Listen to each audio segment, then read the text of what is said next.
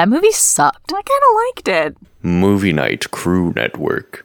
4 fully grown, enormous, vicious-looking dragons were rearing onto their hind legs inside an enclosure fenced with thick planks of wood, roaring and snorting. Torrents of fire were shooting into the dark sky from their open, fanged mouths, 50 feet above the ground on their outstretched necks.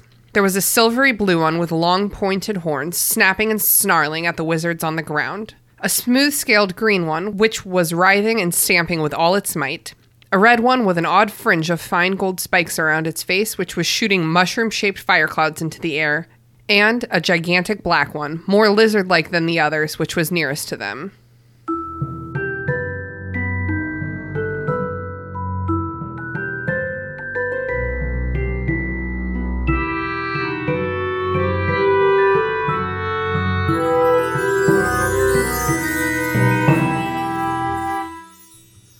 What's up, potheads? Welcome to the Restricted Section, a show in which a bunch of nerds with potty mouths reread the Harry Potter series for the umpteenth time and discuss the way that the story and its themes have stayed with a generation into adulthood. Thank you so much for listening. If you haven't done the reading, don't worry, we did it for you. Here's what we're talking about this week. Chapter 19, The Hungarian Horntail. Wow. Okay, so Harry's having a bad time. I guess that's just how, like, all of these summaries are going to be starting this book. He's not fucking okay. Rita fucking Skeeter has published a bunch of lies about him, and he's being teased mercilessly.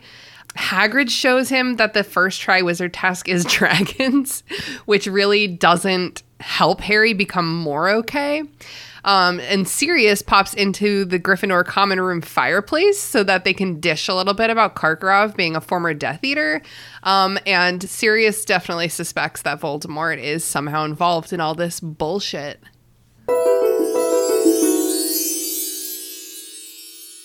Hello from last year. Happy New Year. Welcome to the Restricted Section, where everyone wants to fuck Charlie Weasley. Yes. Yes. I'm honored, nay, blessed, to be joined by my youthful friend, Mary Clay. Say hello to the listeners, Mary Clay. Okay, well, I tested negative literally this afternoon, but I have some kind of an ailment. So the fact that you say youthful and that I'm introducing myself with the cough. Christina, I will try to mute my microphone whenever I cough. Hello, everyone, and Happy New Year. Please, God, tell me 2022 is better than 2021. Don't draw any attention to the changing of the years. Does your microphone mute on the microphone? Why, yes, it does. Oh. Wow, she's demonstrating. She's continuing to demonstrate. There we go. I couldn't unmute it. I clicked it 2 times and it wouldn't unmute. That's amazing because these recordings are full of people who very politely muted the Zoom call. And then when I'm editing it, it's like when they blow their nose and I'm like, God, sometimes it startles me. Keeps me on my toes. Anyway, I'm super stoked because our special guest today is Nick Zakarowitz, crushed it, word nerd, and Nick hails from podcasts like Fanthropological and the Nickscast. Say hello to the listeners, Nick.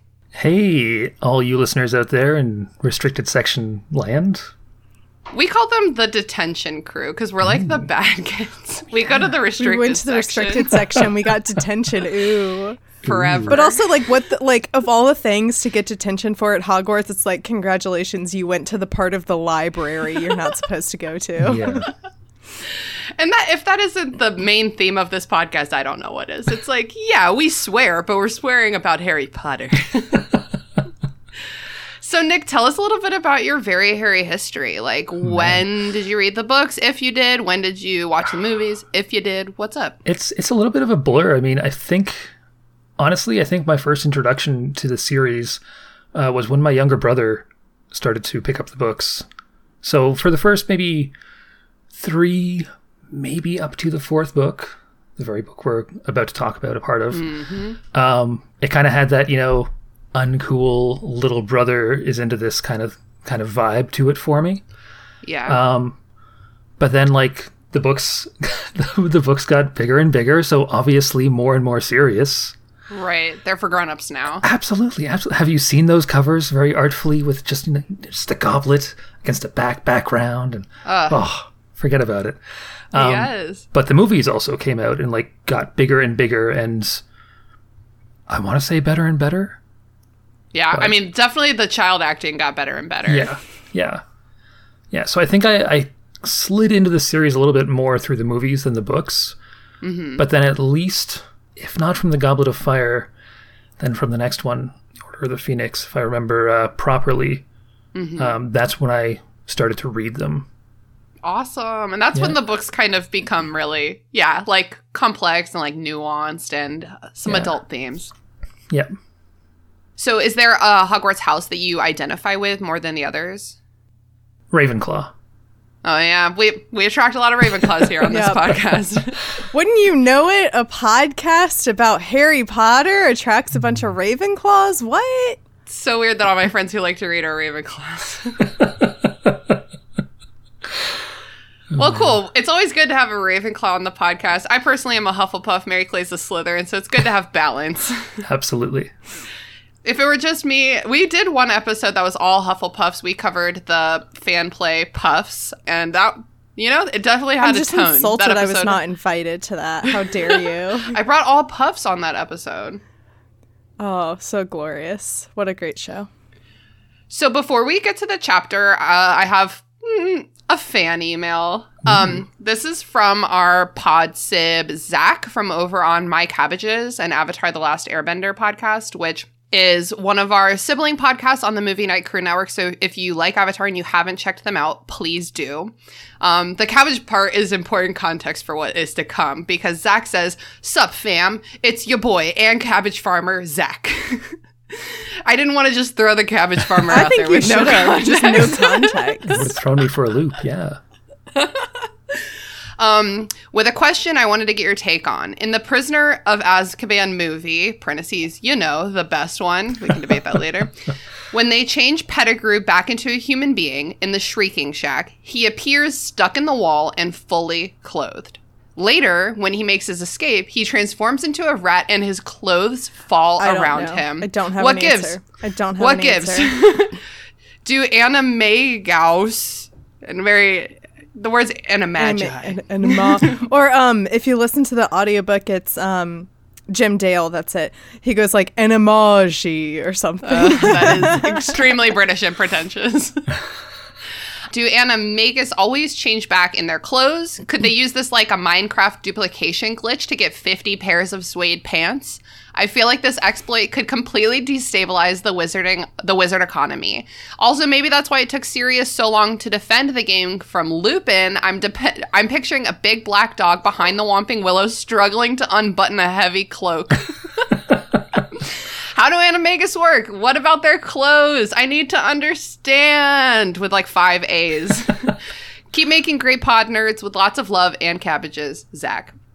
Zach, thank you so much for the email, even though it makes me mad because it doesn't make any sense. The thing is that I don't think we can take that example as like the canon example for how in a now I'm all in my head about Animagus's act, because he also uses a wand. And it's the only time that you see someone use a wand to transform themselves back into their animal form. It is very silly. And so I don't know if that implication was that, like, maybe Sirius and Remus put some kind of, you know, charm on him so that he couldn't change back. And then he got the wand to like remove the charm first, and that's how his clothes came off. I don't know, but like that's me filling in a lot of holes there that we don't see on screen. So I wouldn't take that example of Pettigrew in the movie changing back into a rat to heart. I do like the joke though about it destabilizing the wizard economy. Yes. Because I think the next time Peter transforms back into a man, I think at that point he would be naked because he lost all his clothes. Like his little, because like when he turns into a rat, like he doesn't appear in like a little rat size 3-piece suit, you know? Oh my God, what if he did like Stuart Little? Oh my God. Yeah, I think that is the solution to this conundrum is like animal clothing. Maybe that was part of the charm of or not the charm of, but maybe that was part of whatever spell had potentially been cast on him in the first place, right? It cut him off from that extra bit of animal clothing. So he had to like shed not just his human clothes when he changed back into a rat, but his rat clothes too. Oh my God, this is getting very like hard for me to keep track of. Like where's the magic and where's the clothing? Maybe they're more linked than we think, and that's really the solution to the whole conundrum. Oh my God. It was about the clothes all along. Exactly. Well, let's get to the chapter. We are talking today about Chapter 19 of Goblet of Fire, the Hungarian Horntail. Woo! Yeah, so, I mean, yeah, we meet the Hungarian Horntail in this episode, gang. It starts with, I think that the last chapter also started this way, with just, like, an anxiety montage. I've already forgotten how, like, I literally read it, like, 2 hours ago, and I'm like, I don't know how it opens. It's just a whole chapter of Harry being like, simply do not perceive me. Goodbye. Yeah. Yes. Okay. Well, yeah. We'll get to that.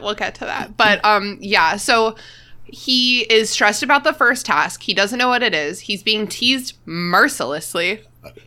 Rita fucking Skeeter publishes her piece about the Triwizard Tournament.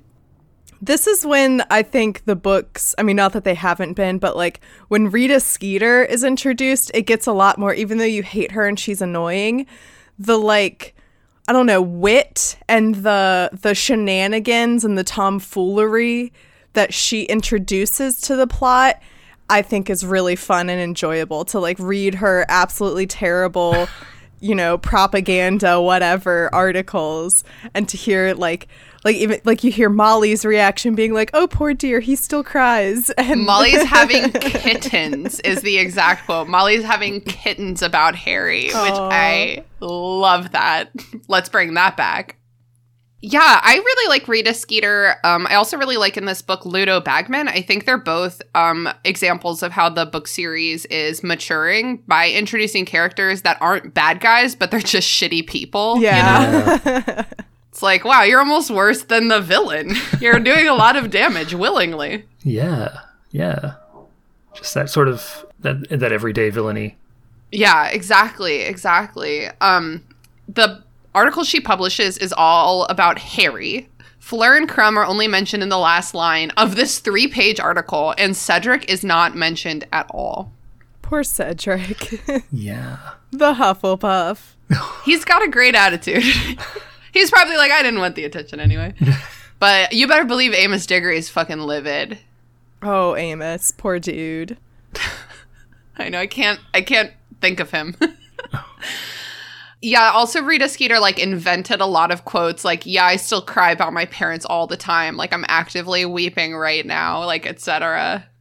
Yeah. That happened to me once in a yearbook. One of my friends was on the yearbook staff, and she was doing the layout for the spring musical, and there was a picture of me in it, and then the caption was like, Mary Clay Watts says about her big solo, it was really hard to do, but once and like made up this quote that I said. I have been known to do that, but like only like, for example, I recently wrote a press release for like my business launch, and I made up quotes for my business partners. I know that they would rather me make up the quote for them than have to do it themselves, you know? What a reputable way to begin your business endeavor together. I can't be the one who wrote it, is the email contact, and did all the quotes. Like, there have to be other people in this business. User power for good, not evil. So Rita fucking Skeeter also insinuates that Harry and Hermione are together. Don't ship living humans, and definitely not children. That's like so uncomfortable for them. Yeah, it would have made it a little bit too busy maybe, but I was kind of surprised that more wasn't made out of that. I think it escalates. Yeah? Okay. I think this is like the one where they're like, LOL, that's stupid. At least Hermione, luckily, is like, that's pretty stupid. But, like, it gets worse. Like, in this book, or just It escalates. It gets to the point where Molly Weasley is like livid at Hermione because of Rita fucking Skeeter. Yeah. It's actually quite fun, but like in all reality, for a 14-year-old, like different gender, like heterosexual friendship, this is a fucking nightmare. Yeah. If someone had come up to me and my best friend when we were 14 and been like, oh my God, you guys look so cute together, you should date, I think I would have died on the spot. I am 26 years old. My mom still does this to this day, like even regarding some of my male friends that are married. And I'm like, ooh, mom, oh, those jokes. And because I'll be like, oh yeah, I'm going over to so-and-so's house. And she'll be like, is that a boy? And I'm like, yes. And you know who's also going to be there? His wife. She's going to get you in trouble someday. 20 children and they're 5 dogs and cats, you know, and the house that they own together and pay a mortgage together, you know. And I did finally have to say recently, it was my house. Be really firm with her and be like, I know you say that jokingly, but it's very annoying and it's inappropriate and you need to stop. And she was like, okay. And I'm like I offended her. Dude, parents do be that way. I very recently had to tell my dad, you know, making like casual racist jokes is like not funny, we're not laughing with you, no one's listening. And yeah, it definitely was like I offended him, you know. Yeah. Just because you borned me doesn't mean that you know better. Yes.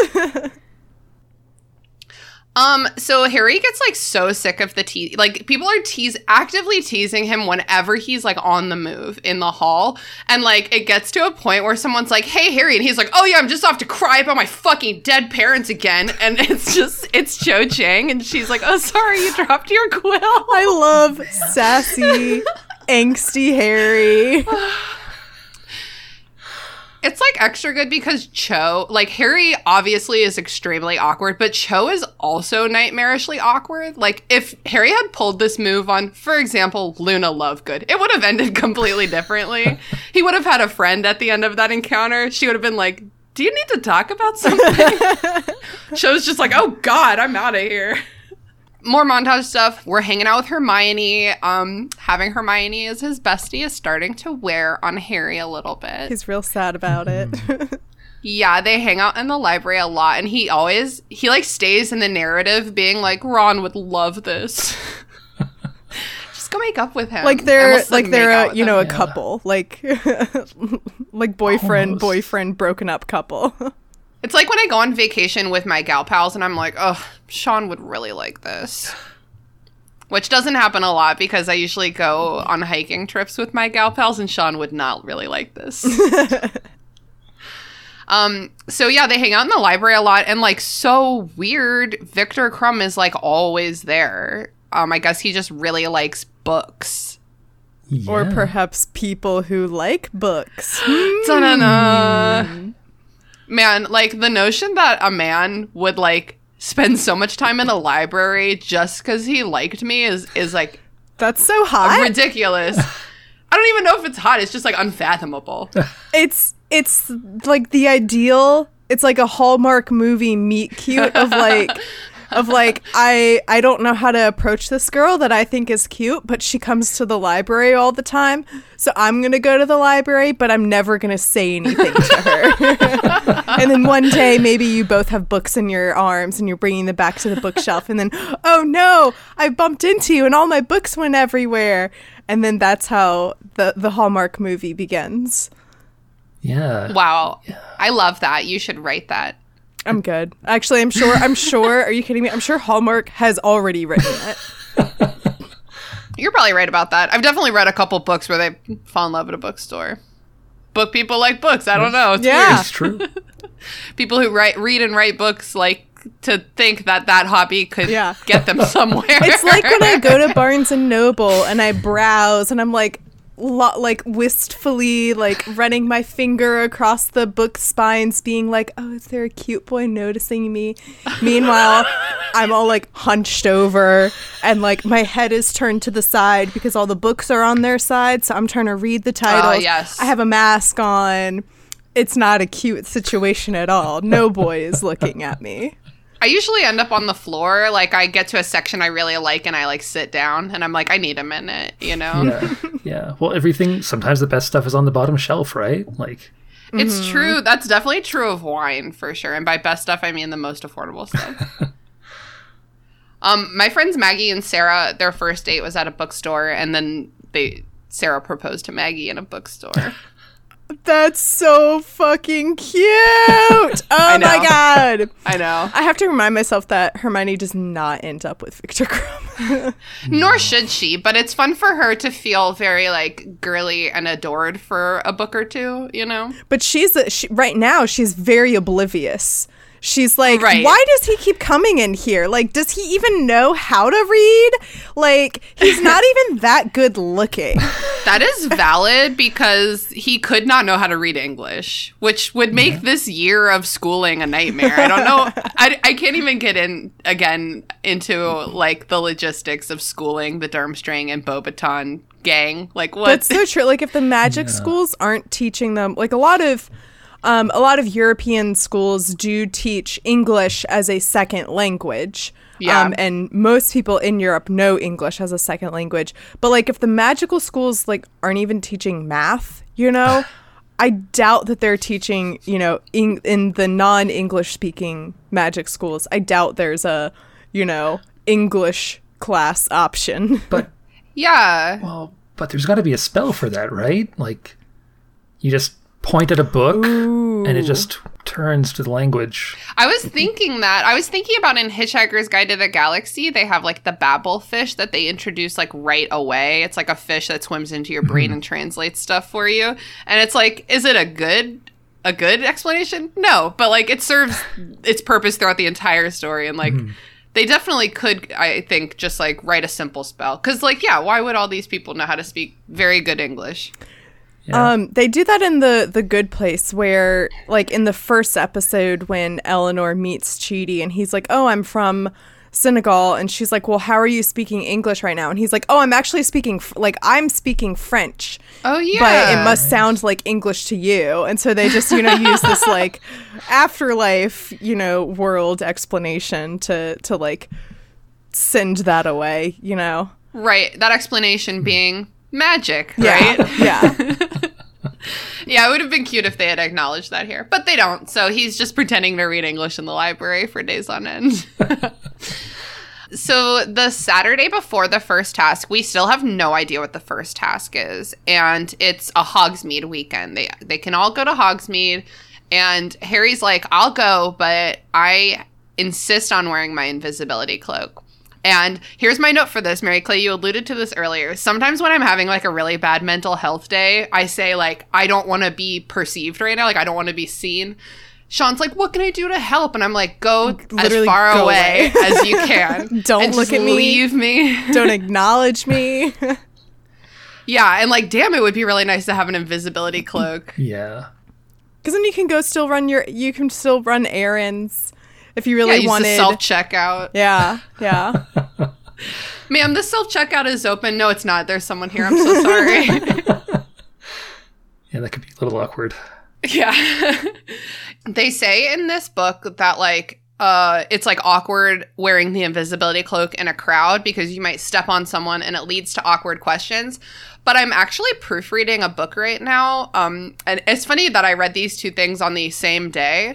But the girl in the book that I'm proofreading goes invisible. And she's like, it's really fun and easy to be invisible in a crowd because there's so many people. Nobody notices that there's, like, a missing, that there's, like, elbows where there shouldn't be. You know what I mean? Like, which one do you guys think it would be? Is the book that you're proofreading right now by a North American author? Yes. I think it might be a cultural thing. Because, like, when I imagine like, an English crowd, I mean, following stereotypes and whatever, I imagine kind of an more orderly, polite crowd, right? Oh my God, like, that is if you were to bump into someone, you might turn around and say, oh, I'm sorry. But maybe the implication is that in America, people won't even, like, it's just everyone's all knowing you. Or especially, like, if the setting in your book that you were reading was, like, New York, you know? Yeah. It wasn't. It was like a fantasy town square, so it was like kind of a similar vibe. Yeah, so. But it was more of like, this is like almost like the pre-Christmas like hustle and bustle, but what I was proofreading was a bit of like a borderline mob scene. So definitely okay, so these are some great points. So these are entirely different scenarios is what we're getting at. Yeah, I think so anyway. I just think that if I had an invisibility cloak in a crowd, like, I don't think it would be that hard to, like, not be really awkward and obvious. Like, you would just kind of, like, duck around, and if you look really weird doing it, it doesn't matter. Yeah, as long as the cloak doesn't, like, open up on the elbow or your hand doesn't slide out or something like that. What I think is hilarious is that, like, it mentions when they're, like they're leaving Honeydukes, I think they either have, like, ice cream or candy or something. Yeah. And then later on it mentions that Hermione gives Harry a butterbeer, like, under his cloak. And just, like, I don't know what it is, but just the idea of, like, being under a blanket and, like, licking an ice cream cone or, like, drinking a beer. You would have to, like, use your other hand to make, like, a little bit of a visor for yourself. So you could, like, have room. Yeah. It would be really sticky. I would probably get really mad and end up, like, shucking the whole thing. Does Harry ever wash the invisibility cloak? And I don't think he does his own laundry. My theory is that much like college boys and their duvets or their duvet covers or a comforter or whatever you call it, it never gets washed. Yeah, I don't think they do their own laundry here, and a house elf whom collects the laundry isn't going to be like, let me take this invisible object. Yeah. It turns out that it's a good thing that he wore the cloak because they see Rita fucking Skeeter right away. And like, man, fuck that bitch. Every time I see her, she's looking for a scoop. You see? Yeah. Rita Skeeter is 10 times funnier if you just imagine her as like in like a 1920s, like New York reporter, like, I'm looking for a hot fresh scoop, where on the double. like the episode recaps from Legend of Korra. Yes, exactly. Yeah, I do like that. At least, like, I would like it better if she acts so, like, saccharine and, like, but, like, if she just acted like a skeezy reporter, that could be a lot of fun. Yeah. So they go into the Three Broomsticks for some butterbeer. Hermione is working on some SPEW stuff, also known as SPEW. And Harry asks when she's going to give it up. I'm so sorry. What the fuck did you just say to her? When are you going to stop trying to liberate the people who apparently love being enslaved so much that they don't even know that they're enslaved? I can't believe, like, how unsupportive he is in this moment. Like, I've never in my life, I mean, maybe when I was an extremely shitty person trying to get up to some shenanigans in high school or something, but, like, I've never in my life had a friend turn to me and be like, when are you going to give up on that one dream you have? Like, what the fuck? Yeah. It's rough. I mean, the way that it's written, it seems like it reminded me a lot of how Lisa Simpson is treated on The Simpsons. I don't know if it's still the case, but, like, definitely in the 90s and early aughts, where it's all about making fun of Lisa's beliefs. That is, like, a really good comparison to draw. As soon as you said that, I was thinking about Lois Griffin a little bit, too. Oh, yeah. Just, like, these, like, nagging... Ooh, I've got another one for y'all. Emma Nelson on Degrassi. Oh my God, I don't know that reference. Always, but somebody will. Someone listening will. She and this was like, you know, like early 2000s. So like, I feel like that's when like having a TV character who was like into the environment is, you know, was all the rage. I guess that was like a character, like choice, a trope, at that point. You know. And so Emma Nelson always has some kind of cause that she's like trying to get signatures for a petition or starting a club about, and it like gets really annoying throughout the entire series. Oof. That sucks. And that's like a narrative lens, right? Like these people could be doing these things in a way that's like productive and respected, but they're not. The narrative, when Harry says, when are you going to give this up? That's the narrative of this book being like, this dumb bitch, she needs to give this up. What does she say? She says like when the elves have, you know, suitable wages and working holidays. Conditions. Yeah.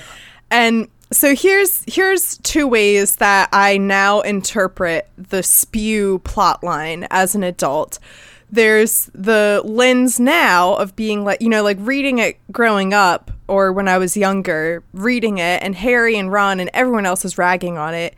You're like, oh yeah, of course, we don't need SPEW. Like the elves like being house elves. That's cool. But now as an adult, you're like, really, JK? Like, what a weird thing to write that, like, yeah, the enslaved people like being slaves and, you know, and, like, what a weird thing to do. And, of course, Hermione should be doing this cause. Right. The other perspective, though, is that when you are trying to help a group of people in need, what can happen a lot of times is that you, as the person in a privileged position, a lot of times you can think, well, I know what they need. They need suitable wages and these living conditions, rather than going to the group of people who you are trying to help and say, what do you need? You know, what do you actually need from me? And there's like instances of people like trying to go, you know, help destitute villages in Africa, and they bring like, they build like a school building, but they don't give any, like, school supplies, or they don't, like, what they really needed was, like, access to clean water, you know? Yeah. Yeah. I saw this analogy somewhere, and I'm sorry that I don't remember, like, where this was, you know, the internet, but I saw this analogy where this guy was talking about, like, this kind of thing, and the analogy he used is that, like, his mother-in-law, like, did not, like, let him help her cook in the kitchen for years. He had to, like, stand there and, like, chit-chat with her and watch her cook in the kitchen for, like, years before she was like, okay, come here, you can help with this little thing. You know what I mean? Like, it's really about, like, observing and understanding and gaining trust, you know? And so Hermione is doing advocacy the way that fucking J.K. Rowling would probably have done advocacy, you know, just like, well, look at me, like, I'm trying to make a difference, and it's like, and like, do it different. When she does eventually, like, go talk to the house elves, and they're like, no, we like working here, like, Hogwarts is a great place to work, and, you know, all this stuff, and, like, Winky's really depressed because she got fired, and Hermione just doesn't listen to them, and it's like, no, girl, like, this is the group of people you're trying to help. You can't be like, well, they don't know what they're talking about, you know? Right. It's not as simple as like, well, they're silly. Whatever. Yeah. We can't harp on this too much. It is very depressing the way what she really needs. And honestly, when I was in high school, you could not form a club without a teacher sponsor. Like, you needed a teacher supervising it. And like, what Hermione needs is a teacher. Yeah. Yeah. To be like, let's do it this way. Here's some resources. Maybe SPEW isn't the final name we settle on. That's a great thing to think about more. I can't believe she landed on that either. What does it stand for? The Society for the Protection of Elvish Welfare. Like, call it anything else. I bet I could come up with a better name right now. Go. I mean, you put yourself on the spot. Okay, I'm going to call okay, the first thing that came to mind was HOE, H-O-E, help our elves. Love it.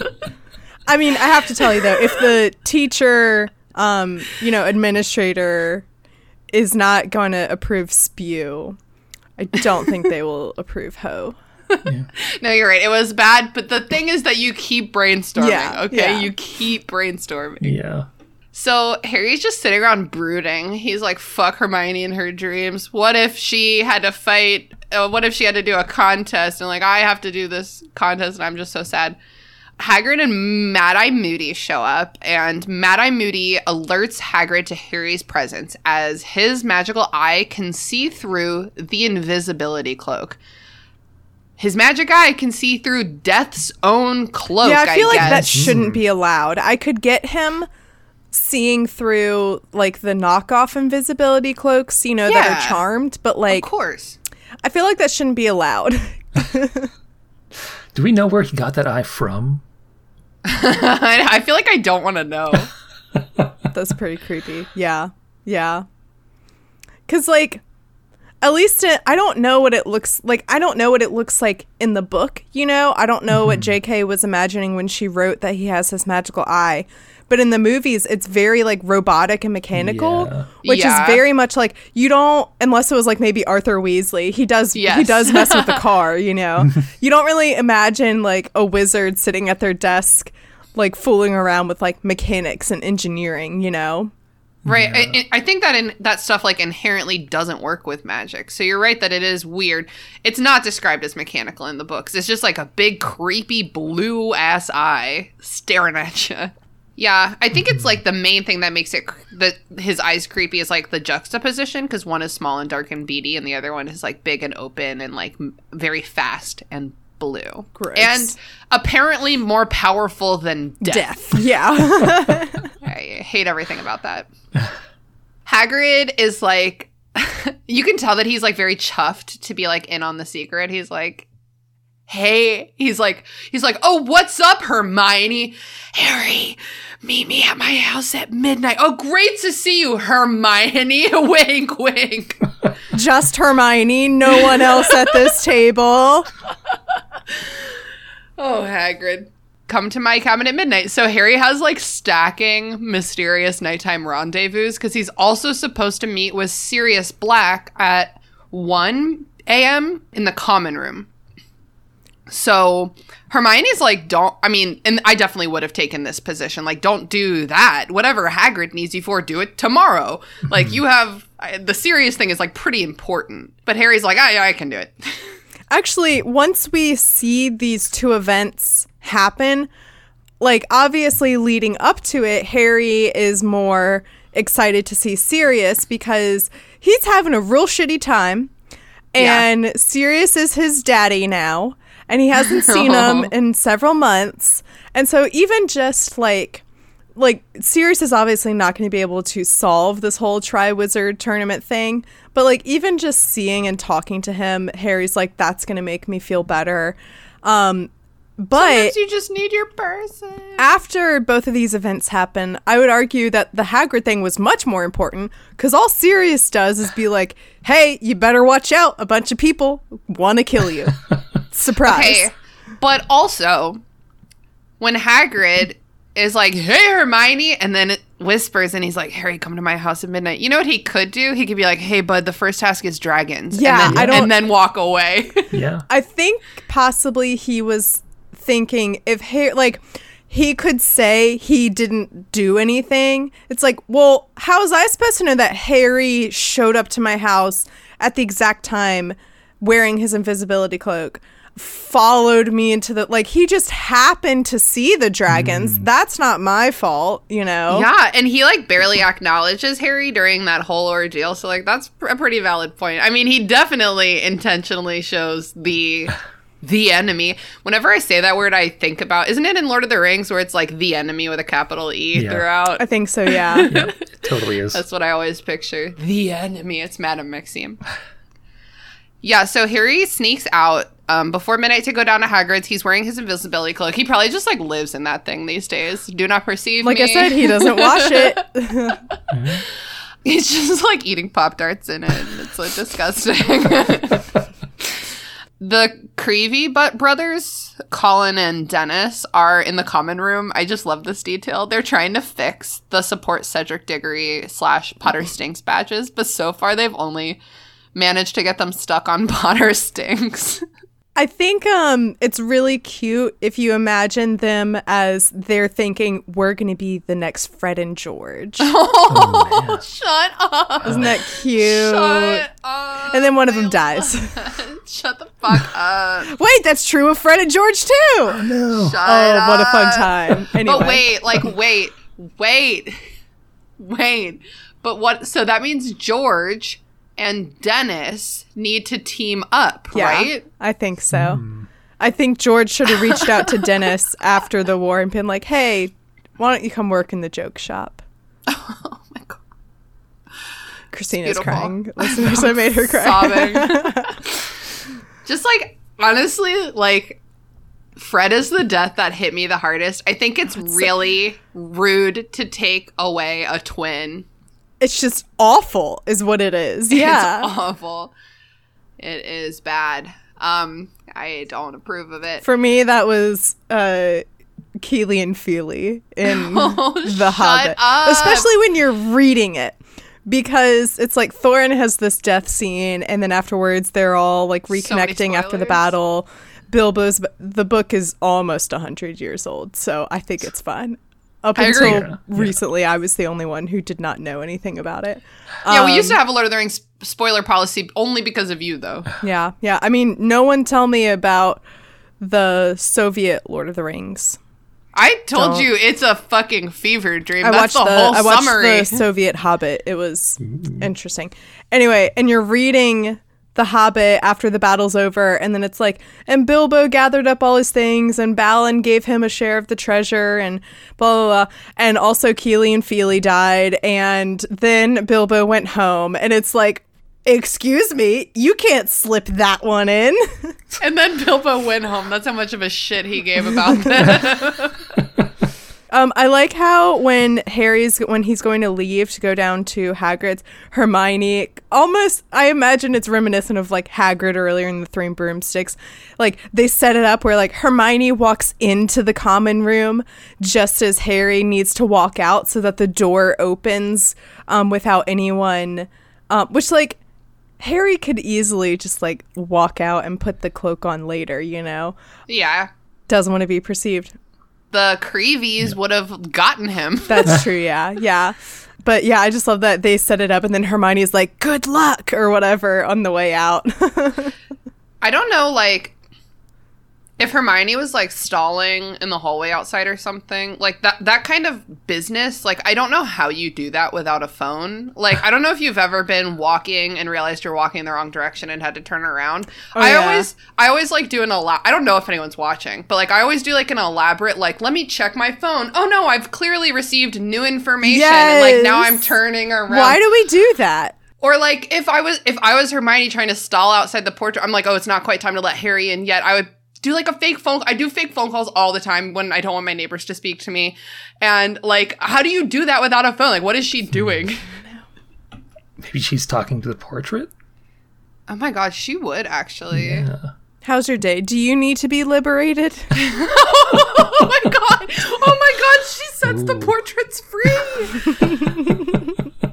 Oh my god! Chaos. Oh, that reminds me that earlier, Hermione is like, you should send a note with Hedwig down to Hagrid and say, you know, I don't want to come.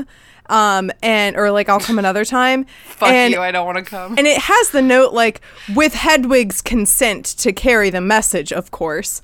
And it may have been maybe in a previous chapter or something where like, Hedwig is mad at Harry. Hedwig's been mad at Harry. Okay, that's Hedwig's it. Been but mad yeah, at I Harry. Just thought it was really like reading that, you know, slightly out of context, being like, this is the one time consent is mentioned from other creatures, you know, as being important. No, yeah, he like Hedwig was gone. Okay. This book started with Hedwig being gone for like a long time. Mm. And then she came back and he immediately sent her out with another letter for Sirius about about chapter 1, like his scar hurting from the dream. She's gone for so long because he's in like fucking like Chile or something. Like we don't know where he is. And so she's gone for like weeks. And when she finally shows up, she's like hanging out. She's like, I did it. I did the thing. I brought your letter. And he's like so mad about the contents of the letter that he yells at her and she fucks off through the open window and like doesn't talk to him, doesn't engage. And a couple weeks later, I don't know how much time passes, but he goes up. He's like, I need to send a letter to Sirius again. He goes up and she's like, well, I'm mad at you, but like, I'm a professional and I'll still deliver this letter. And he's like, oh, I'm so sorry. Like, actually, I can't send you to Sirius anymore because you're too hot boy. You're like a white owl. And she's like, well, fuck you. I didn't want to deliver this letter anyway. And so that's where we're at in the whole Hedwig debacle. Oh, poor Hedwig. At this time. I love her. Yeah, so Harry goes down to Hagrid's hut. Hagrid is all dolled up. He tried to comb his hair. Emphasis on tried.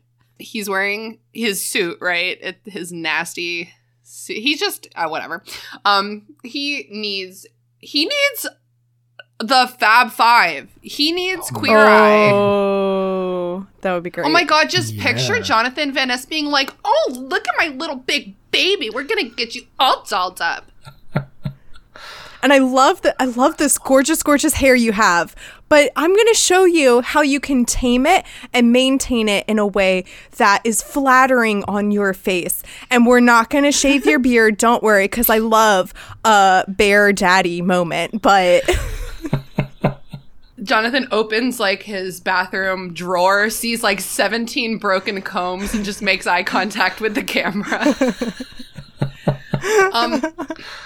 So Hagrid's like, come on. And Harry's like, okay, this is extremely weird. Hagrid goes to the Beauxbatons carriage where he picks up Madame Maxime. And Harry's like, what am I about to witness? Harry, I think this is one of those moments where Harry is like, I cannot fathom one single, even slightly reasonable explanation for what is going on right now. Like, I'm on a date with these guys right now.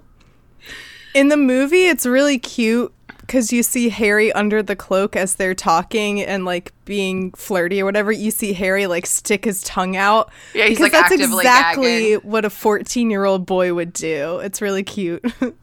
Yeah, Madame Maxine is laying it on thick, you know. Oh, agreed. Where are you taking me? Oh, also, he says, what does he say? Sorry, I've been playing with my headphone cord in my hand. Totally. She was just trying to get her book and was tangled in a lot of stuff. He says bong sewer. Oh yeah, bong sewer. Which I'm assuming is supposed to be bonsoir. Yeah. Bonsoir. Bong sewer. That might have been the first time in my life my eyes ever saw the word bong. Typed out. Bong sewer. That's what happens if you don't change your water often enough. This is a PSA to all my smokers out there. Change your bong water immediately. Okay. So they're like walking around the perimeter of the Forbidden Forest. Okay. It's dragons. Yeah. What's Christina, just what incredible build up to that moment. I thought there was more, and then you're like, it's dragons. It's dragons.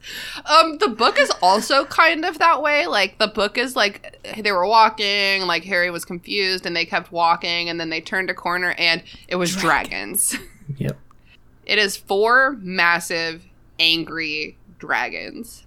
They're enraged because they're all nesting mothers. First of all, that is the maddest kind of anything you could get is a nesting mother. And they were like, the games department was like, yeah, we want these for these children. And like, here's the thing, like, y'all know how government works. Like, someone like Charlie Weasley, like, or a Charlie Weasley or similar, like, got an owl, opened the letter, and the letter was like, hey man, we need you to bring 4 nesting mothers of different breeds to Britain. And was like, I guess we're doing this now. Question, just since we're talking about, you know, like the dangers of the dragons and stuff, and I haven't been on for a chapter since Harry's name was pulled out of the goblet. Have we discussed, like, why can Harry just not be like, no, I'm good? Like, why does he does he die if he doesn't participate in the tasks? Well, you see, it's magically binding. No, but, like, what does that mean? But, like, well, like, you'll never have to know because you're bound magically. But, like, why can't they just have him, like, let's say he's magically bound to the goblet and has to participate in all the tasks. Why can't they just be like, Harry walks on to the first the grounds of the first task, and then is like, oh no, I give up. And then turns around, you know, like, why does he have to participate? You know, I don't think you understand that there are rules. But what are they? You know, well, it just really made me mad. We don't have to know them because Barty Crouch knows them, and that's magically binding. But yeah, that's all that matters. How?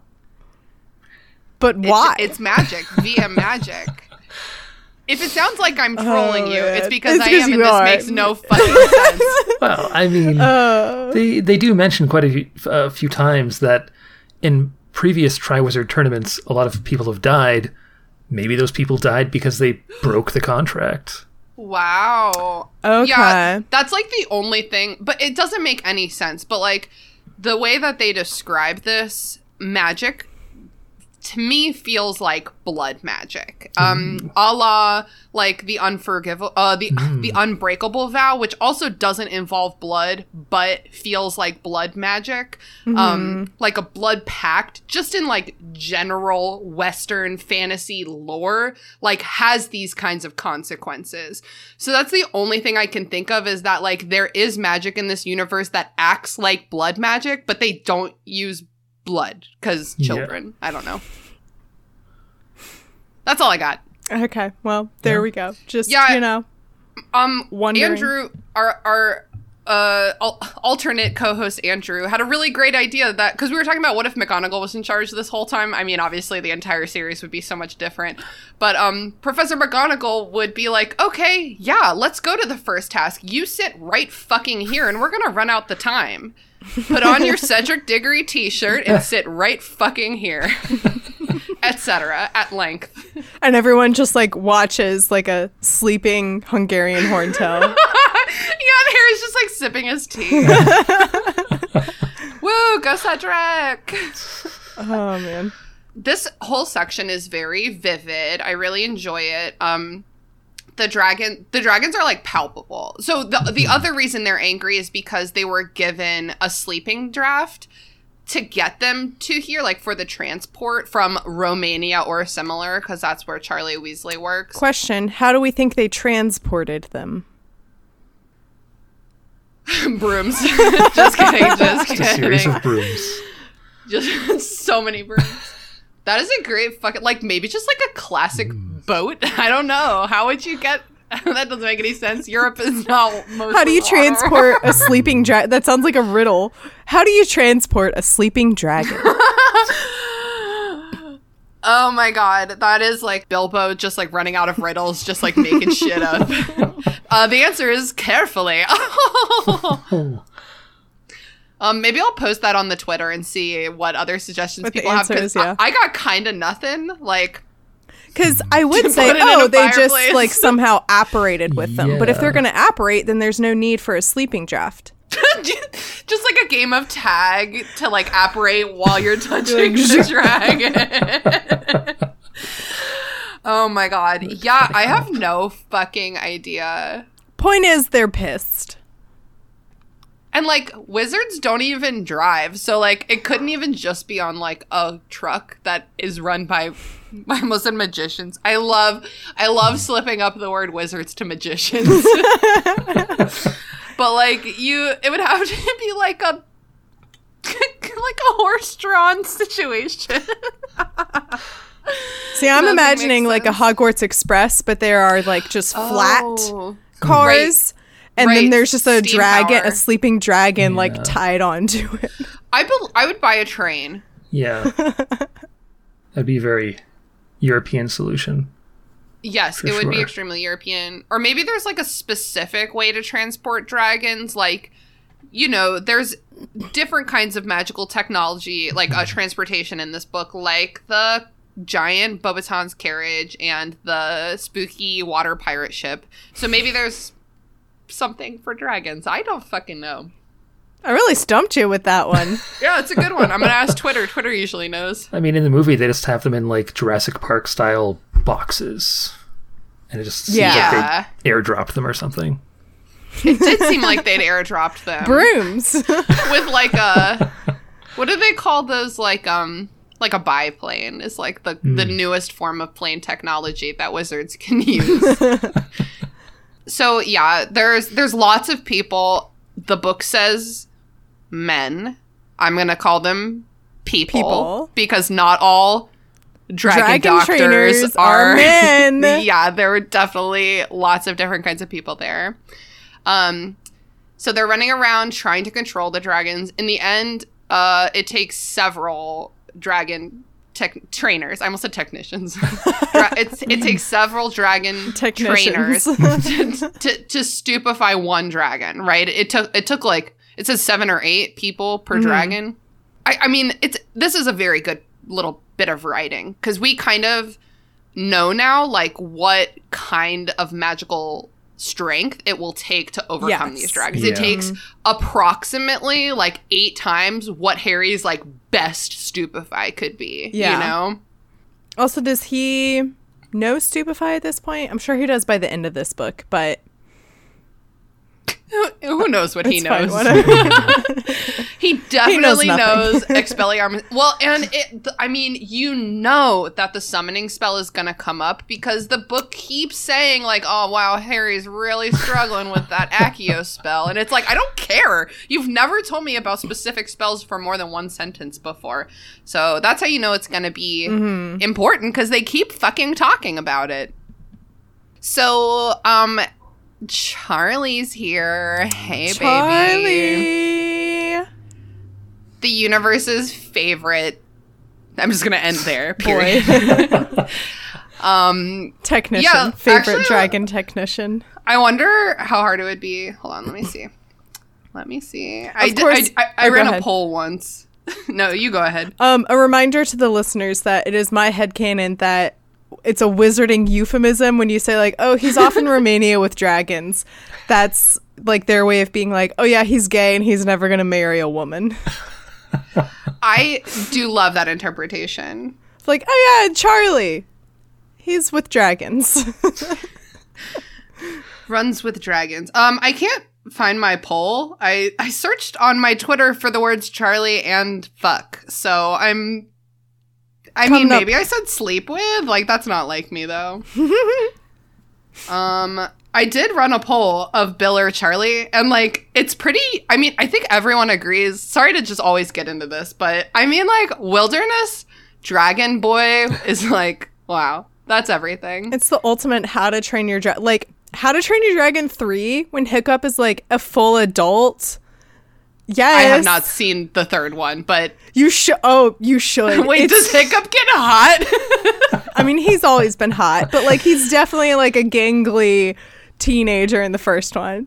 He's such, like, a John Krasinski. Like, he's just, like, a floppy good boy. Wow, that is not this series. Charlie Weasley, also floppy good boy. He's just so hot. I'm so sorry. He's just, like, got a really good attitude. Like, he definitely has... the most middle child energy of anyone in the Weasleys, I think. Ron has, like, the shitty antagonistic middle child energy. You know, he's doing it right now. But, like, Charlie has the middle child energy where he's like, yeah, my older brother was great, and then there were, like, 5 more after me. So, like, I'm just happy if I get dinner. You know, like, he really is just so go with the flow and so charming. Yeah, so he's being, like, very stern with Hagrid about the dragon eggs. He's like, I have them counted. Like, we're not fucking playing this game. Don't forget that Charlie had to orchestrate his friends picking up Norberta. Oh, wait, no. I was going to say, how great would it have been? Wait, was Norbert a boy or a girl? Norberta is her name. Oh, okay. It would have been so great if she was one of the dragons here. Oh, yeah. Oh my God, her destiny. Anyway. That would have been great. Yeah, so Charlie's like, dude, I'm not bailing you out of another dragon debacle. Egg situation. Basically, we learn that the task will involve champions getting past the dragons. And this is where we also learn that Molly's having kittens. Yeah, right. Molly's having kittens. I love that expression so much. I mean, context clues, I know what it means, but, like, I've never heard that before in my life. I've never heard anyone say that in terms of, like, oh, she's just, like, beside herself. She's really, like, upset about this situation. She's having kittens over. Yeah. Webster's does say that it is a British euphemism. Well, there we go. Yeah. Very British. Oh my god. The idiom is attributed. This is from idiomation.wordpress.com. According to the BBC, particularly painful pregnancies were thought to be as a result of a witch's curse. Instead of being with child, the woman was thought to have kittens inside her clawing to get out. Ooh. Woo! Well then. Anyway. See, this is why I'm not going to have kids. What if they're kittens? You never know. Look up and now you are getting into it. No. Don't look up why were chainsaws invented. Nope, I already know, and we don't need to talk about it. If you can follow the conversation from where we were to where we are now. So Charlie comes over and is like, yeah, the dragons. Mom's real mad about it. And Harry's like, not okay because you brought up chainsaws. Yeah, Harry is overwhelmed and late, so he leaves. Yeah, he's like, I don't think Hagrid will miss me. He has like a half-hour walk up back to the common room just to stress by himself. Like, he's stressed. I mean, okay, Nick. Yeah. What would you do right now? Like, what if you learned you were fighting a dragon? Yeah. Like, where would you even start? I mean, I would probably start by like collapsing into a heap on the ground and maybe like, you know, doing those slow sit-ups like Squidward in that meme post does, but instead of saying future, saying dragons. I think Harry would have done that if he wasn't late for a very important day. He's like, I can't stress about this. I have other things to stress about right now. Yeah, he's almost like, well, this is about to become serious, this problem. I gotta go. Yeah. He's like, yeah. I can't, we'll unpack that later, you know? Yeah, luckily he has something else to jump onto right now. Yeah, it's true. Man, and like, they even were like, man, I feel sorry for whoever gets that Hungarian horntail because it's nasty. And it's like, well, obviously that's also, one that like, fucking Harry's gonna get. What a strange chat. Like, that is the chapter of this. I mean, wait, what? That is the title of this chapter. Yeah, and we don't. Hungarian horntail, it away. And it's very much like a brief mention of this one specific dragon, you know. And so obviously you're going to be like, okay, well, I think this Hungarian horntail that they're like, yeah, and he's real nasty. He's got some spikes on the end of his tail, too. I feel sorry for the feller who has to fight him. And it's like, well, gee, I wonder who's going to get him. Little Harry. It's always poor little Harry. Or I should say her, because they're female dragons. Yes, they are nesting mothers. I hate everything about this. Don't fuck with a nesting mother. I know. God. Maybe that's why all of the dragon trainers that were there were men, is because all of the women dragon trainers were like, this is dumb. I want no part of this. I love that headcanon. They're like, I'm out. Yeah, you guys can take them. We're done. We outie 5,000. Yeah, that's just rude. It's just rude. So Harry is stressed and hurrying. Wow, bad combo. This is the kind of thing where your hoodie pocket gets caught on the doorknob. Oh, you're stressed and hurrying, and it like gets you, and you're like, "Oh my god!" You're like, "This is it. I'm gonna kill myself." This is the worst. This was thing my 13th reason. Terrible, but that is literally how it feels. Or like your headphones, you know, get caught on something. For me, like, it's my purse strap gets caught on my because the first car I drove was a big Suburban. I always put the emergency brake on whenever I parked it, and so I'm just in that habit now. And so my purse strap, when I pull up my emergency brake, it like pulls the lever up, and my purse strap always gets stuck on it, and I'm trying to get out of the car, and I also have usually 50 other things in my hands, and I'm like, ah! Dude, getting into and out of the car for work is one of the most stressful things in my life. It's like, I have my purse. Why? I have my lunchbox. I have my bag with my book in it, and then it's like I have my water bottle, my phone, and my keys, and it's like I'm trying to like move all this weight. Sometimes I have a coffee. Yeah. No, that coffee's going down. Ugh, so stressful. Okay, so he's so stressed. Harry's hoodie caught on the doorknob moment is running headfirst into Igor Karkarov. Which, what a great name to not suspect him at all as being... JK was really like, okay, there's this guy who, he was previously a Death Eater, but he's not really much of a concern now. They don't know that yet. We want people to be concerned about him. What should I name him? Also, he's from... Romania or Bulgaria. What's and he his has name? He has his goatee also, so he's like visibly evil. Igor Karkarov. Here's the thing, it's like, it's not like that he has a goatee. There's a lot of great goatees out there. It's the Jafar goatee. He like twists it around his finger. A little curl at the end. Yes, it's just a little too much for a good guy. combined with the name, yeah. Yeah, so Harry plays dead in the invisibility cloak, which, same, that's exactly what I would like to be doing right now. So Karkarov, I just love these details. So it says that Karkarov, like, seems to think that he has encountered, like, an animal and starts, like, looking around at waist height for, like, a dog or, like, a bear. Yeah. So Karkarov is also, what we're getting here, going to see the dragons. So it looks like at this point, all the champions know what's coming except Cedric Diggory. Cedric. Aw, poor baby. The goodest boy. So Harry zips up to the common room. He sits down in front of the fire. Boom. Sirius. There he is. He made it just in the nick of time. Sirius is like, hey, bud, what's up? And it's like one of those situations where, like, all day long at work, people are like, how you doing? And you're like, I'm good. And, like, in the group chat, people are like, how's everyone? And you're like, I'm doing great. And, like, you're at the bank and the bank teller's like, how you doing today? And you're like, I'm great. And then your mom calls you and she's like, how you doing, babe? And you're like, I'm having a really bad time.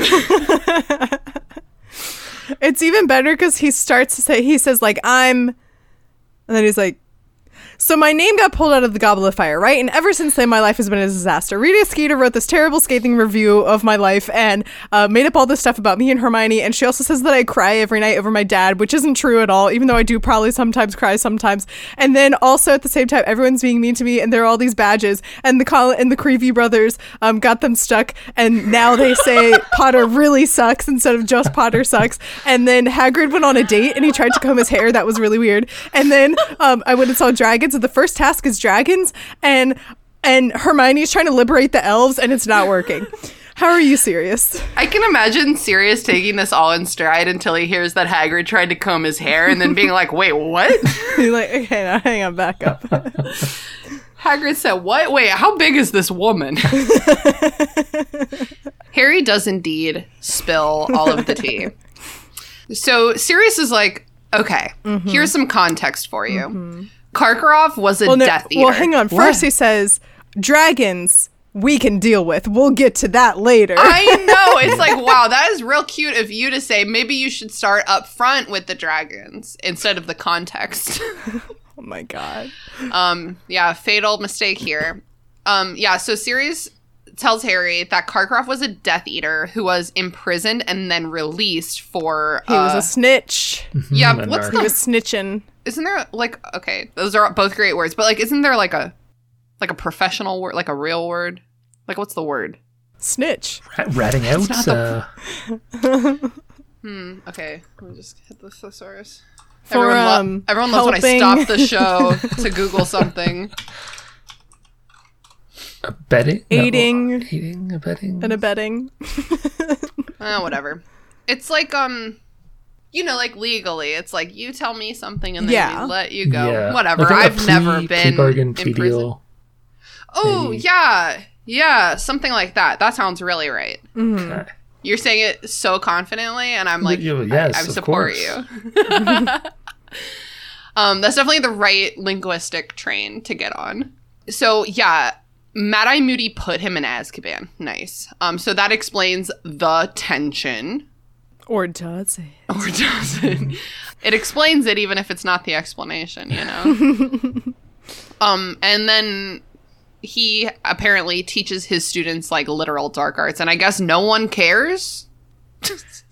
He just does that and people know? What they do there in Bulgarian. When your teacher is Igor Karkaroff, I think you... Like, imagine your kindergartner comes home from school. My teacher's name is Igor Karkaroff. I think you'd be like, yeah, you're going to learn the dark arts at school today. Okay. He has a Jafar goatee. And it's like, oh, yeah, he's real evil. What did you learn at your first day in kindergarten? Oh, it's just a spell called Avada Kedavra. Sirius believes that Mad-Eye Moody's incident from before the school year was like a legit incident. And someone was trying to prevent him from coming to Hogwarts. Wow. He is right. Insightful. Very insightful. He is righter than he thinks he is. Yeah. I just want to see Sirius's reaction at the end of this book. And, you know, maybe Harry talks to him and is like, yeah, Voldemort's back. I watched this guy die. I watched this kid die right before my eyes. I almost died. Mad-Eye Moody was an imposter. And he's like, oh, my God, I knew it. I called it. Remember, Harry, when I broke into that person's house to come talk to you illicitly in your door? Remember how red I was during that conversation? Sirius talks a little bit about Bertha Jorkins. He makes the connection for us between Bertha Jorkins, a ministry official, having gone missing in Albania. That's Voldemort's last known location. And she had knowledge of the Triwizard Tournament. So he is connecting these dots in case we have failed to connect them ourselves. She was also real dumb. She was real dumb. Quote, no brains, none at all. Unquote. She would have been very easy to learn to a trap. I don't know, man. Why was she traveling alone if she's that fucking dumb? I know people who I went to high school who were exactly like that. You just can't travel alone if you're so dumb, babe. Albania's far. Like, maybe go to fucking, like, Belgium or something. Why Albania, though?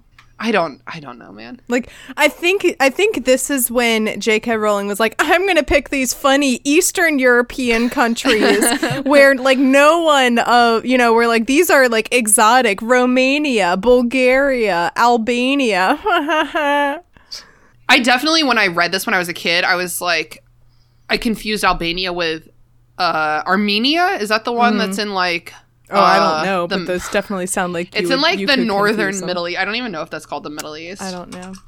Everyone loves it when I Google stuff. Northern Middle East is pretty good. Oh yeah, it's in that like it's in between this is really hot goss. It's in between the Black Sea and the Caspian Sea. So it's in that little like Georgia, Azerbaijan, right. Armenia. Right. That's not helpful. Those are certainly country names. They are definitely countries. Albania is on... Oh, Albania, like, looks out on the Adriatic Sea at Italy. Beautiful. Yeah, it looks like you could swim from... I'm sure you can't, but it looks like you could swim from Albania to Italy. Yeah, Albania. I confused myself. I was like, wait, what country is it? Yeah, so basically, Sirius is like... I know how you can do the dragon thing. Don't you worry. Here's a lot of buildup. It's just one simple spell. Don't use Stupefy. You're going to want to use Stupefy, but don't use that one. All right. What you need to do is...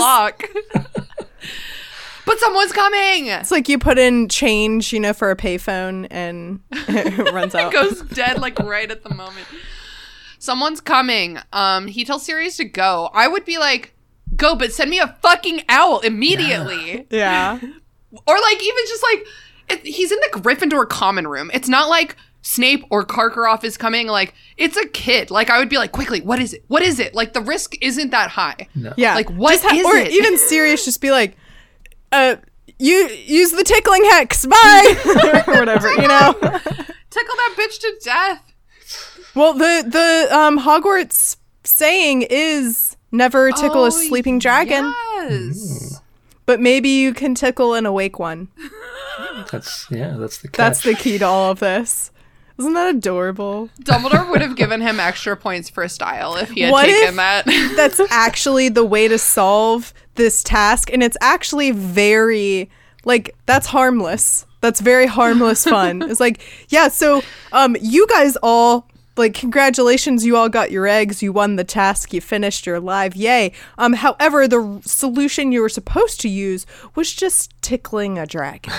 And instead, you all chose violence. That would be, like, extremely funny, especially since they're, like, eating in the Great Hall every day, like, I don't know if this is true, but, like, probably the Hogwarts crest and motto are, like, on the wall, you know? Yeah. Just, like, every day. And Dumbledore's just like, it was literally... right in front of you, and none of you picked up on that.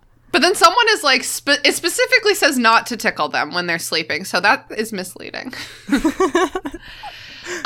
So Sirius goes. He doesn't tell us anything. The person who was coming was Ron. So like that sucks, dude. Because like, even if they're fighting, Ron would have been like, "Oh, that's serious. This is a serious moment." Okay, boo.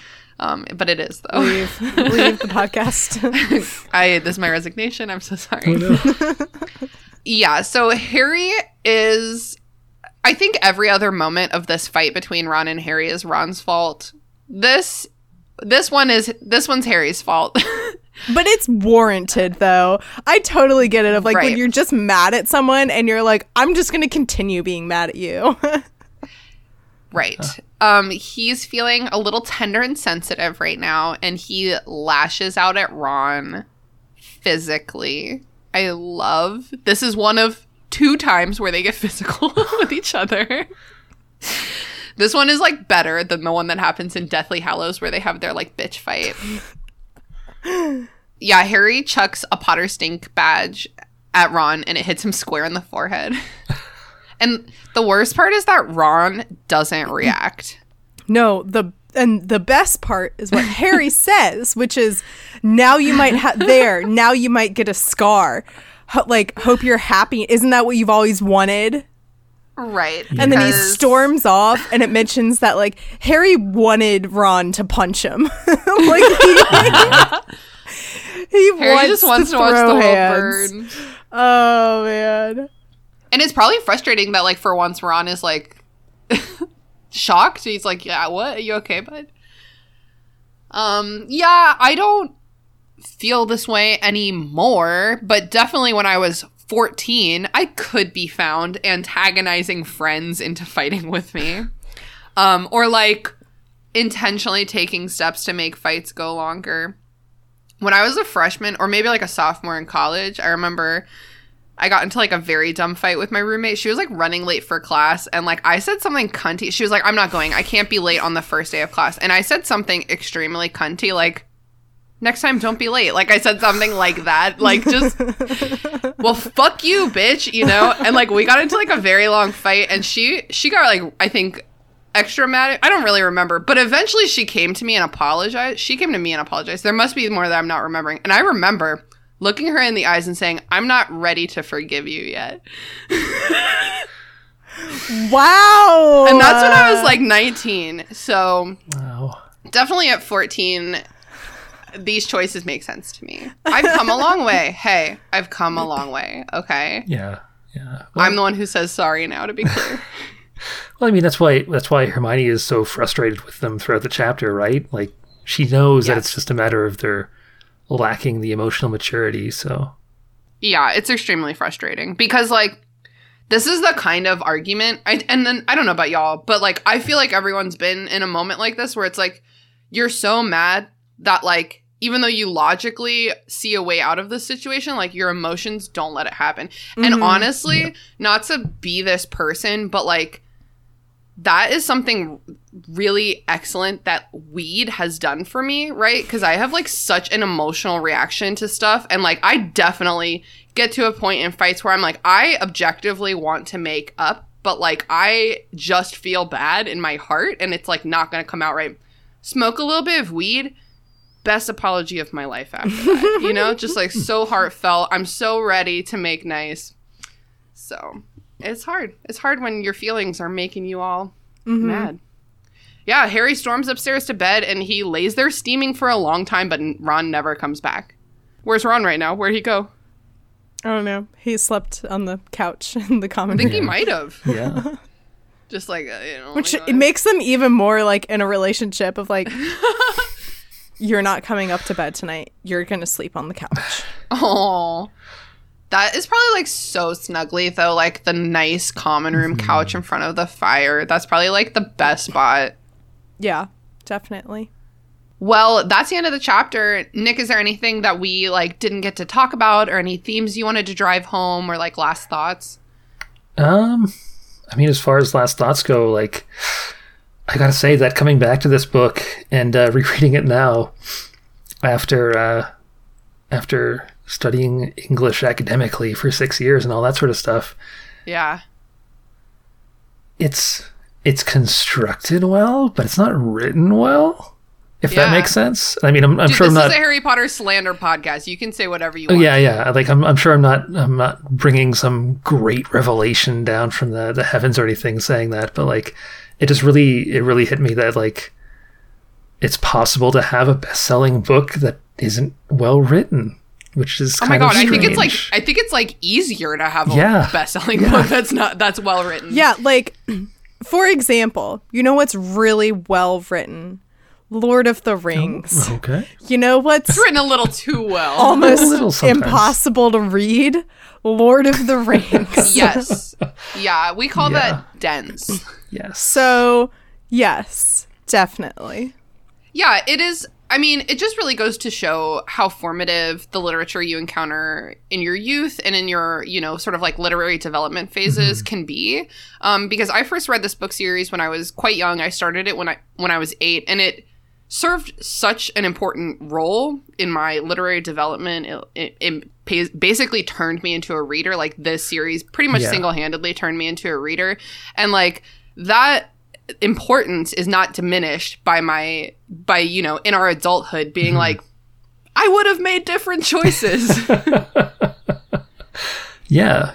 But I mean, like, the way that it's arranged is really ingenious, how like the opening of the chapter has that kind of anxiety montage, because like, it really puts you into Harry's emotional state. You like, you can relate to the character already if you're a teenager, a nerdy guy, whatever, a nerdy person. But like, it just makes it all the more visceral that you're like just hit with thing after thing after thing. And like, the first maybe 5-6 pages of the chapter. And it like also does that weird thing to your sense of time, like what Harry mentions. So. Oh, we lost Mary Clay. Christina, if you're still editing this episode. Oh, there goes Zoom. Zoom crashed. Christina, if you're still editing this. Hi, hope you're doing well. Wow. Okay, so she obviously didn't have any final thoughts. No. Oh my God, it's a puppy. Ethan just sent me a video of a puppy. His puppy. But I guess we'll see if she comes back before we move on to wrapping it up. Mm-hmm. Editing Christina, I hope you are enjoying this. Okay, let's see if I can try joining the meeting again. Oh no, that was definitely my internet. Yeah, my internet. That's a bummer. Let me see. I'm gonna text her real fast. All right, let me text you, Christina. I'm still rolling. Don't you worry. Oh, she and I texted each other at the same time. Oh. She says we can end the episode without her. Wow. Okay, whoa. Super organic. Okay, well, Mary Clay's gone forever. Yeah. She has fallen. It's like she's fallen out of time and space. Whatever Gandalf says when he comes back. She's fighting a Balrog somewhere. She'll be fine. Oh yeah. Well, I guess Mary Clay doesn't have any final thoughts, and I don't either. So Nick, do you want to tell people like where they can find you on the internet, what kind of projects you're working mm-hmm. on? Sure. You can find me. I'm not super active on Twitter these days, but you can find me over on Twitter at Nick SC Zach. I'm also on Instagram with the same handle. Again, not super active there, but I'll post now and then. Projects these days, I'm doing a little bit of self-publishing. I've only done the really literary stuff so far, so way kind of more of a passion project thing than anything cool. Super commercial, but like still there's a translation of Beowulf up there. There's like an expat fiction novel that I wrote about when I was teaching inspired by my time teaching in South Korea. Both of those are on Amazon. Yeah. That's so cool. I'll link those both in the show notes. I'll get them from you via email. Yep. Yeah, I can do. That's so cool. And have you been watching, reading, playing anything recently that you think our listeners might enjoy? Actually, yes, I have been. I've been playing this game called, well, not recently, but like within the last month or so, I was really into this game called Heaven's Vault. Oh. It's on Steam and it's on the Switch. I'm not sure about PlayStation and an Xbox, but it's really good. It's like this, it's sort of like a cross between the Phoenix Wright games, like that sort of visual novel sort of thing, mm-hmm. but also, it's really heavily sci-fi. There's some exploration involved. There's like a time loop involved where the game itself encourages you to play it multiple times to sort of really fully flesh out the story. One of the central mechanics is translating this ancient language, and you keep your dictionary of words with each playthrough. So like you learn more words as you go. Cool. That is so freaking cool. I'm looking at just like the art right now. It's so really lovely. Yeah. It looks incredible. It's a great game. I'm definitely going to check this out. I've been in a gaming slump this year. That's what I've been, because I've just been so busy. So my New Year's resolution in 2022 is literally to play more video games. So I started back up with The Witcher 3 because that's just like pretty easy to get into. But I'm definitely going to check this out because this is beautiful and I love my Switch. It's a great little system. Yeah. So Mary Clay's gone forever, but you know that you can listen to her podcast. Christina, you can put this in later in post, I guess. You can find me. I'll do my... It's really funny doing an outro without prompting from you. You can find me on my podcast, That's What I'm Talking About. And in the new year, the first episode is about the Lord of the Rings musical. I believe that episode has just come out, and it was actually a very enjoyable experience. I would for sure recommend diving into some of the clips on YouTube, because it's a very... The show is like quite a spectacle of theatrics, really. And I don't really have much to plug. Oh, I'll plug the new season of Witcher. Oh my God, The Witcher. Season 2. I was like, oh, finally, The Witcher's here. I'm going to, take my time. I'm going to really appreciate it. Done in 2 days. And I want season 3 already. It was just great. It was pure, like, okay, we know Geralt, like, daddy, but, like, no, he was literally like, ooh, daddy Geralt. Love it. 100% watch it if you haven't watched The Witcher before. I think now is an even better time to watch it because you can launch right into season 2. She's covering the et cetera right now. I think the last thing she covered was Lord of the Beans, the VeggieTales adaptation. So wow. Definitely check it out because it's getting extremely silly and awesome. You know where to find me on the internet. Everything's linked in the show notes. And I'm going to recommend that everyone read Panic, Panic, Panic. I'm going to recommend that everyone read She Who Became the Sun by Shelley Parker Chan. It is like a loose adaptation of the Mulan myth. And it is just like a very beautiful, poignant, just incredibly dope, like feminist book that everyone should read. Yeah, it's incredibly cool. Unlike anything I've ever read before, so... Nick, thank you so much for joining us. It's been an absolute pleasure to have you. Oh, thanks for inviting me on. It's been great. It's good to get back into the old podcasting every now and then. Yes. And Mary Clay texted me and said, tell Nick I said it was nice having home on. So I think she means him. We're not sure. I think so. We'll never know. We'll never. Too late. There's no way to know. No. Yeah, but thank you so much for your time and your perspective. We really appreciate it. Awesome. Glad to help out. Yeah. All right, gang. I got to go finish reading Turn Up the Heat, Dragon Wrangling for Beginners before this book starts weeping. Bye. The Restricted section is a member of the Movie Night Crew Network, which features other amazing podcasts such as its namesake, The Movie Night Crew, which is an extra chaotic podcast featuring the gang just shooting the shit about whatever movie they just watched. Alrighty. It's movie night. Grab your popcorn, grab your coffee, grab your friend, grab a cat. And let's go! Who directed this? What year did it come out? Is that girl from that show? Who wrote this? Where's the cat? Who would you rather bang? Pass the popcorn. Does this pass the Bechdel test? What about the Steve Buscemi test? Does a woman literally speak in this movie? Oh my God, a dog. This reminds me of in Harry Potter when... Are we recording? What did the critics say? It's a guilty pleasure. What's your rating? Can you be quiet? Oh my God. Movie Night Crew. It's just like watching movies with your friends. And then arguing about it after. Every Sunday, wherever you get podcasts. The Restricted section was created by me, Christina Kahn, based on the book series by J.K. Rowling. All music by Ryan Kahn. Logo by Michael Hardison.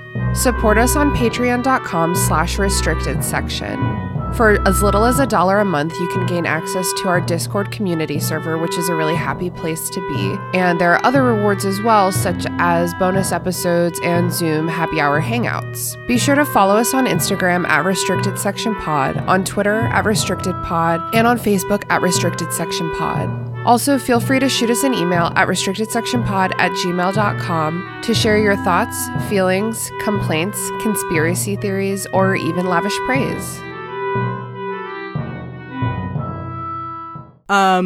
All right, that's it for me. Bye, Christina.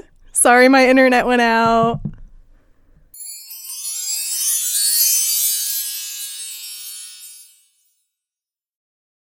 That movie sucked. I kind of liked it. Movie Night Crew Network.